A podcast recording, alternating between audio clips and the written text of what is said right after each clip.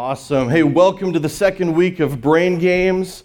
So excited to have you here this morning at Church 214. Kip did a wonderful job kicking us off last week with the God Brain. If you missed that, make sure to catch that on our podcast. It was phenomenal. So I love that illusion that they did in the video opener, right? Where they were taking the Rubik's Cubes and you could only see it from a certain angle. That quote when he says, you can look at it from 359 degrees and you won't see it. You have to look at it from that 1 degree. And that's exactly what we're talking about today. Perspective. What you see or what you don't see, that is your perspective. Perspective is the way that you and I see something. And your perspective, my perspective, changes depending on the angle or the viewpoint that we're looking at. I've got a couple of examples up here, a couple of slides to show you. 3 or 4? Depends on the angle you're looking at. The next one, this girl's just hanging out at the pool. Again, our perspectives, right?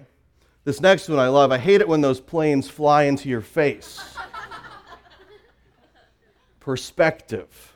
And the last one's my favorite. The guy's just hanging out in the teacup at the coffee store. Perspective, it all depends on our viewpoint. Let's pray for just a moment before we get started. Jesus, we're so grateful to be in your house today with your people, with your church. And this morning we're reminded of the blind man that was brought to you, and you asked him, what do you want me to do for you? And he said, Lord, I want to see. God, that's us this morning. We are the blind man. On our own, we cannot see the right perspective. But God, we are crying out to you this morning, saying, Lord, we want to see. Change our vision this morning, God. Shift our perspective this morning. That is our prayer. And it's in Jesus' name everyone agreed and said, Amen. I like a responsive crowd if you don't know. So if you're not responding, I'm going to call you out. Your perspective is vital. My perspective is vital. It literally determines how we live our lives, what actions we take. Our perspective determines our steps, determines our next step. But here's the thing. Here's the crucial thing. You and I cannot trust our own eyesight. We simply can't. Paul says in 1 Corinthians 13:12, he says, now we see things imperfectly, like a puzzling reflection in a mirror. Another version says, now we see through a dark glass. We cannot trust our own eyesight. And the right perspective has much more to do with our heart condition than it does our eye condition. See, when God created you and I, He placed eternity in our hearts. Every single human being that ever was created, that ever will be created, God placed eternity, this everlasting perspective, deep in their hearts. Ecclesiastes 3:11. See, God gave us this perspective to follow. He planted it deep within you. And at the deepest core of our being, God planted that eternity perspective. He's programmed with us with the ability to see the right perspective. The ability to see from that 1 degree. See, that's why when you strip everything else away, it's impossible for you and I to be content with anything less than a life that's filled with an eternal perspective, with a life that's filled with an everlasting value. And as much as our flesh cries out for that which is here today, which is right in front of us, which is temporary, our hearts bring us back to that 1 degree, that 1 degree of vision where we can see from that eternal perspective, from the perspective of our Creator God. And this is the battle that rages within us every day. We fight against our own flesh. We fight against our enemy, the devil, that would want us to see from any other perspective. They would want us to see from any other of those 359 degrees. Our eyes look at the today, the here, and the now, but our heart pulls us back to that 1 degree of vision, the grander vision, the higher vision, God's perspective. We cannot afford to lose that perspective that He has placed in our hearts. See, the moment we stop looking through that lens of eternity is the moment that we completely lose our vision and we stumble and we fall. A couple weeks ago, I was internally very frustrated with someone. I had some anger building up in my heart towards this person. Has anyone ever been there? Anybody been angry before? Okay, if you didn't raise your hand, I'll talk to you afterwards. And you know what? In this instance, I had every natural right to be angry. You could even call it a righteous anger. And as this anger was bottling up inside of me, I did something. I grabbed my Bible. Anybody ever grabbed their Bible, read their Bible when you're angry?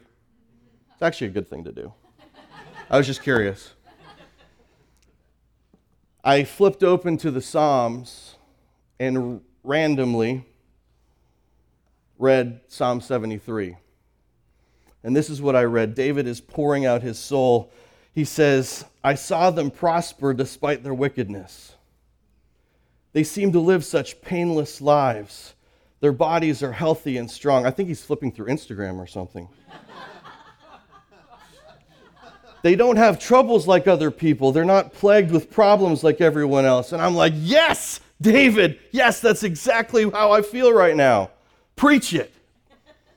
And David continues, he goes, they wear pride like a jeweled necklace and clothe themselves with cruelty. These fat cats have everything their heart could ever wish for. They scoff and speak only evil. In their pride, they seek to crush others. They boast against the very heavens, and their words strut throughout the earth. I'm like, good grief, David must know some of the same people I know. This is amazing. And he continues, look at these wicked people enjoying a life of ease while their riches multiply. And then he asks God this question. He says, did I keep my heart pure for nothing? Wow. Did I keep my innocence for no reason? I get nothing but trouble all day long. Every morning brings me pain. Man, David is just laying it all out there. And then David, who's driving this 200-mile-an-hour NASCAR, just crashes into the cement wall, and his perspective shifts 180 degrees. He stops using his own eyesight, and he starts looking through the lens of his heart.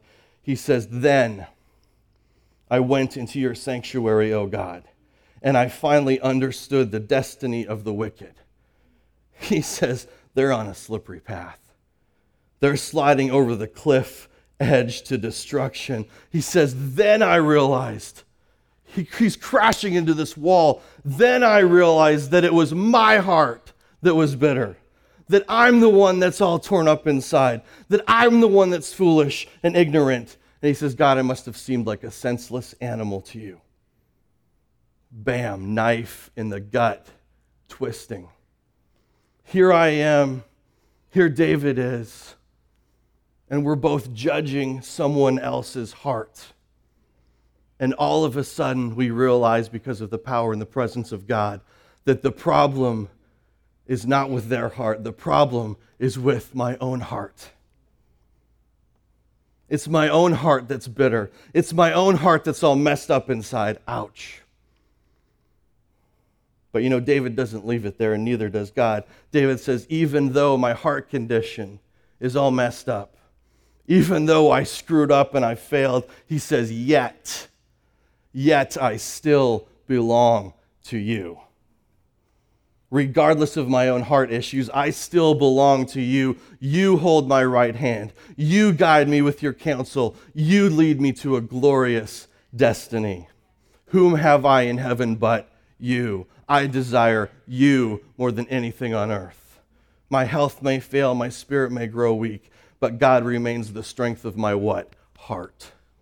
Because he is mine forever. God placed eternity in your heart. Talk about a perspective shift. And some of you, including me, are trying to fix other people's hearts. Listen to me. That is not your job. You and I are called to do two things: love Jesus and love people. Period. End of story. Drop the mic. Your love for people will point them to Jesus, and then he can rescue and redeem their hearts. He's the one that created their hearts in the first place, not you. You and I have enough garbage to deal with in our own heart. See, we need to keep our hearts weed-free and nurtured and watered. We cannot afford to lose that perspective of eternity that God has placed in there. We need to protect them.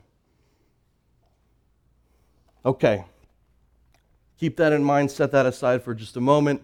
If you have your Bibles with you, turn with me to 1 Kings 17. 1 Kings 17, while you're turning there, either on your phone or I see your phone's ringing. It's turning there for you. Let me ask you a question. Have you ever been in a drought? Like a real, actual drought, where there's dry and cracked ground, where the earth is not anything close to green. Anything growing was destroyed a long, long time ago, like that kind of drought. See, Elijah knew what a drought meant.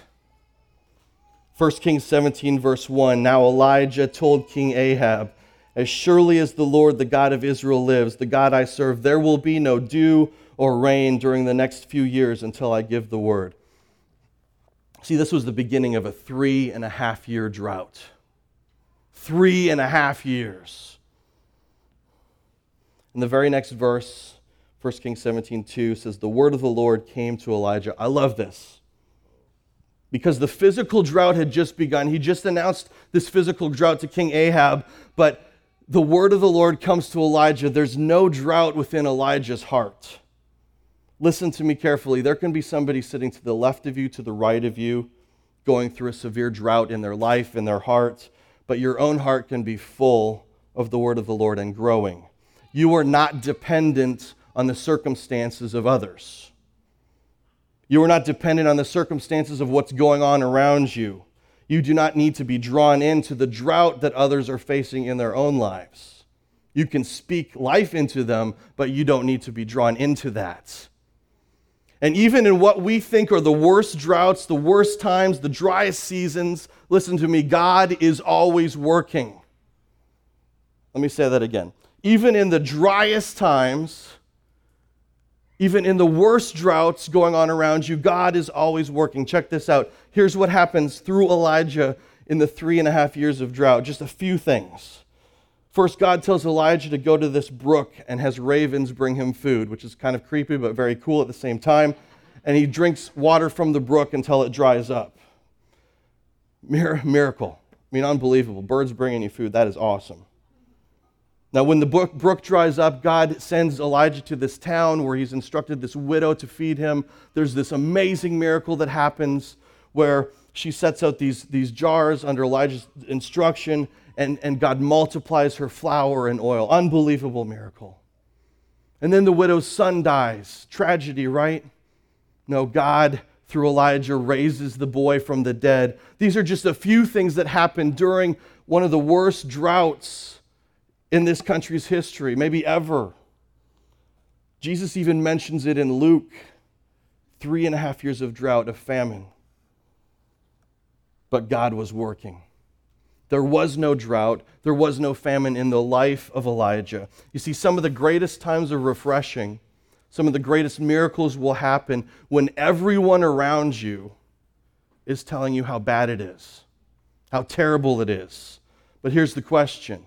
Whose perspective are you going to choose? Your perspective or his perspective? Whose vantage point are you going to view that from? Remember, you can't trust your own eyesight. You can only see through a dark glass. So flip to 1 Kings 18, 3.5 years later. And God told Elijah to present himself once again to King Ahab. And he says, Elijah, I'm going to send rain on the land. God makes that promise to Elijah. And you know the story, but I'm going to go through it quickly. The king and Elijah, everybody is summoned to the top of Mount Carmel for this showdown between God and Baal. On one side, there's 850 prophets of Baal and Asherah. And on the other side, there's one man, the prophet of the true and living God, Elijah. And Elijah stands in front of all the people and he says, how much longer will you waver between two opinions? How much longer will you waver between two perspectives? If the Lord is God, then follow him. But if Baal is God, then follow him. So here's what we're going to do. The God who answers our sacrifice by burning it up with fire from heaven, that's the God we're going to serve. So everybody agrees, and the prophets of Baal go first. They build their altar. They dance around. They're chanting. They're cutting themselves. They're doing all this nonsense for hours, and nothing happens. And then it's Elijah's turn. And remember what he does. He builds his sacrifice. He builds his altar. And then he digs a large trench around his altar. And he says, fill 4 large jugs with water and pour it over the offering and the wood. Remember, this is year 3.5 of a drought, of a famine. What's the most valuable commodity at this point in time? See, Elijah commits fully. He is all in. He pushes his chips all into the middle of the table. And he has them dump 12 large jugs of water onto his sacrifice. 3.5 years into a drought, 3.5 years of famine, of death. Think about it. Yes, obviously drenching the sacrifice makes it harder for it to catch on fire-ish. Not if you're the living and true God, but okay. But the water itself is a sacrifice. 12 jugs full of water in a dry and parched and weary land. And the people watching this had to think Elijah was crazy. They had certainly suffered immensely in this 3.5 years. They had gone thirsty and hungry. They had probably had livestock and crops die, possibly friends and family die because of lack of water. And here Elijah is, and he's pouring water on the sacrifice in front of all the people, but also in front of his God. What faith. What faith. It does not get any more real than that. Pouring out on the sacrifice as a sacrifice, that which you've been longing for, praying for 3.5 years. And Elijah prays, and of course you know the story immediately. God sends fire down from heaven, and it consumes everything, including the water. And the people fall on their face before God in repentance, in submission, in obedience.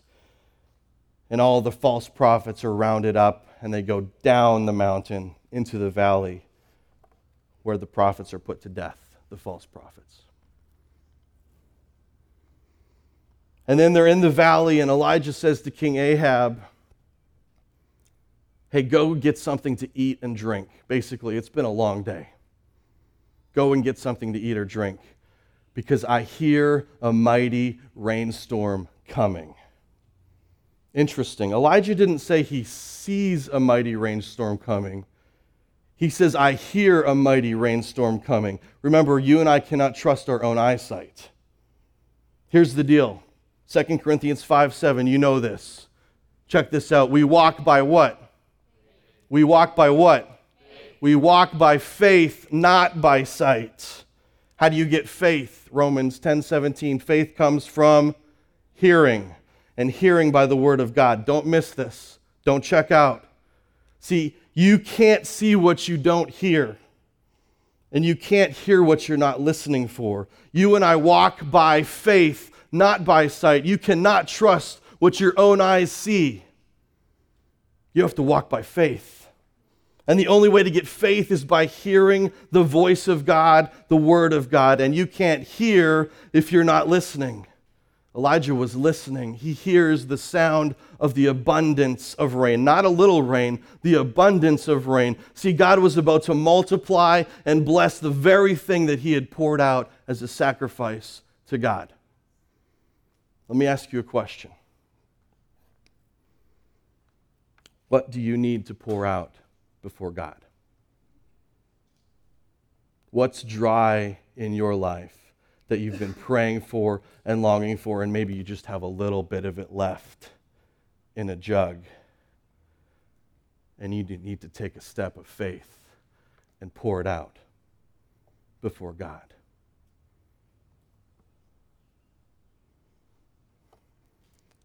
Elijah says to Ahab, he says, "Go get something to eat or drink, for I hear the abundance of rain coming. I hear a mighty rainstorm." And so Elijah, remember, they're down in the valley now. Elijah and his servant climb back up Mount Carmel. And you would think he climbs up there because it was a great place to view the ocean, to see the weather coming. You would think that's what he's going to do. But instead of looking towards the ocean for signs of rain, he bows low to the ground with his face between his knees, and he prays. See, he's heard the rain coming, yes. God's told him. God gave him that promise, but he prays for it anyway. He's agreeing with God. Do you want a perspective shift in your life? Pray God's word back to him. Agree with God. 1 Thessalonians 5:16 and 18 says, "Always be joyful, never stop praying. Be thankful in all circumstances, for this is God's will for those of you who belong to Christ Jesus." If you ever want to know what God's will is for you, there you go. Never stop praying. That doesn't mean you're on your knees beside your bed 24/7 in some sort of weird prayer position. That means you're in an attitude of prayer, whatever you're doing, that you're listening to what God is trying to communicate to you, and then you're agreeing with him. So I have a challenge for you and I this week. I believe this challenge could change your perspective. I'm challenging you to start off every day this week by praying the prayer that Jesus taught us to pray in Matthew 6. And I'm not talking about reciting the words and checking off a box. If you're going to do that, then just skip it. It's not of any value to you. I'm talking about pressing into God by praying what Jesus taught us to pray, so that your perspective will be shifted, so that you can see from that one degree. Jesus told us to pray like this: "Our Father." Stop right there. If that was the entire prayer, it would be enough. Our Father. You and I have a Father, an eternal Father, a Creator, someone who loves you like none other. He loves you so much that he went to a cross for you. He took your punishment upon his shoulders. He died a death that should have been yours, all because of love for you, for his creation. Our Father. Just start right there, and it will be enough. Our Father in heaven. See, your Father rules and reigns from the highest place. There is nothing that he does not orchestrate, nothing that he cannot redeem or restore or renew in your life. Our Father in heaven, hallowed, holy is your name. There is no other name like his name. Elohim, Jehovah, Jesus. He has the most holy name, the most sanctified name, the most set-apart name, the most powerful name. There is nothing like his name. There is no other name that even comes close to his name. There is no name that even compares. It is the name by which you and I are saved. It is the name by which all of darkness trembles. It is a sweet name. It is a powerful name. There is reverence in his name. There is holiness in his name. Your kingdom come, your will be done. God, your kingdom come, not my kingdom, but yours. Your kingdom be established right here, right now. We lay down our tiny, small, minuscule, insignificant kingdoms so that we can be a part of your kingdom. Your will be done, not my will, but your will. We lay down our pride, we lay down our will so that his will, your will be done. On earth as it is in heaven. See, whatever is happening in earth, we need to be agreeing that it falls, or happening in heaven, we need to be agreeing that it falls to earth and is replicated here. That's our prayer. Let heaven fall to earth. Whatever's happening, God, in the heavenly realms, bring it down here. That's what you're praying. That's what you're agreeing. Give us today our daily bread. Sustain us today. Give us rest today. We don't need to spend time or energy wringing our hands and worrying about the future.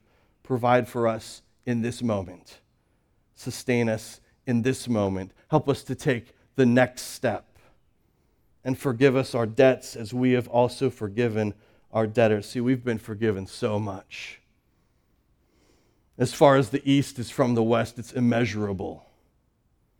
So we need to extend that forgiveness to everyone we come in contact with. And lead us not into temptation, but deliver us from the evil one. God, lead us beside those still waters of rest, where we're with you. We're not tempted by any other thing because you're enough. You provide for us. And we praise you time and time and time again because you rescue us, you redeem us, you lift us out of the pit, you deliver us from our enemy. For yours is the kingdom, he says it again. His kingdom is unshakable, like we sang about earlier.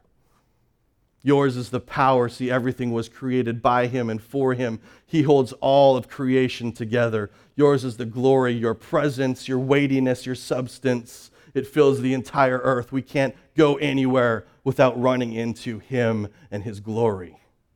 How long? Forever and ever and ever and ever. Amen. Let it be so. See, here's the challenge. You pray that every morning this week when you wake up or when you're driving to work or when you're at work or when you're about to go into a stressful meeting or you're in a stressful meeting or you get out of a stressful meeting or you're with your crazy kids. Whatever you're facing, you pray that on a great day, on a terrible day, on an okay day. You stop for 30 seconds and pray that with meaning and conviction, and you watch your perspective shift to that 1 degree. It's not about praying certain words. It's not about checking off a box. It's about the meaning behind the words. It's reminding you of that eternity in your heart, that higher perspective. It takes you above the trees so you can see the entire forest. This could change your life, honestly. Who doesn't have 5 seconds to stop and just say, "Our Father"? If you can't pray the whole thing, just start with "Our Father." All right, back to Elijah. So Elijah's on top of Mount Carmel with his servant, and he's praying. He's agreeing with God for the promise of rain. 1 Kings 18:43, and he says to his servant, "Go and look towards the sea." And the servant goes out and he returns and says to Elijah, "I don't see anything. There's nothing there." How many times in your life has God spoken to you, and then you go and look at it with your own eyesight and you don't see anything? See, whose perspective are you going to listen to? The eternal creator who's never failed you, or someone who can't see very well? You. You need to be very careful also about who you allow to speak into your life. Remember, you can't trust your own eyesight. And I love this. It says 7 times Elijah tells his servant to go back and look. 7 times. It went something like this. "Sir, Elijah, I don't see anything." "Son, I know what I heard. Go and look again." "Elijah, sir, I don't see anything." "Son, faithful is he who called me. He will bring it to pass. Go and look again." "Elijah, there's nothing out there." "Son, go and look again. I serve a God that creates rivers in the wasteland." "Elijah, there's nothing there." "Son, go and look again." God promised the abundance of rain, not a little rain, the abundance of rain. See, this is for someone here today. You've been trusting in your own perspective. You've been trusting in your spouse's perspective. You've been trusting in the perspective of your family. You've been trusting in the perspective of your friends. You've trusted your own eyesight, and you go to look, and there's nothing there. But here's the deal. God has spoken. God has spoken to you, and he's speaking to you. Maybe you gave up on a promise that he spoke to you a long time ago. Or maybe you simply need to start listening to what he's saying today. And when you hear him speak, it's time to say, "I know what I heard. I know what he promised. I'm not going to trust my own eyesight. I'm not going to trust someone else's vision. I'm going to walk by faith. and my faith comes from hearing the word of God, and his word does not return void. And I'm not giving up on this promise. I'm going to look again, and I'm going to look again, and if I don't see it, I'm going to look again, and again, and again, and again. I'm not going to stop looking because I believe the rain is coming.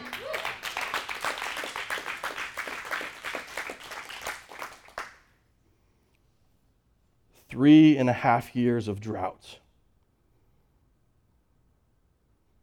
3.5 years and not a drop of water. And Elijah sees the rain coming, get this, without even looking. He's tuned in to the 1 degree. He's tuned in to the right perspective. And he's still not looking. He's listening. He's in an attitude of prayer. And finally, the 7th time, Elijah's servant comes back and he says, Elijah, I see a little cloud. It's small. It's the size of a man's fist, but I see something. And Elijah shouts. He says, let's go. Tell Ahab the rain is coming. And all of a sudden that one little cloud turns the entire sky black and a heavy wind comes and it begins to pour down rain. 3.5 years of nothing, and it begins to pour down rain. Would you stand with me? Bow your heads if you would.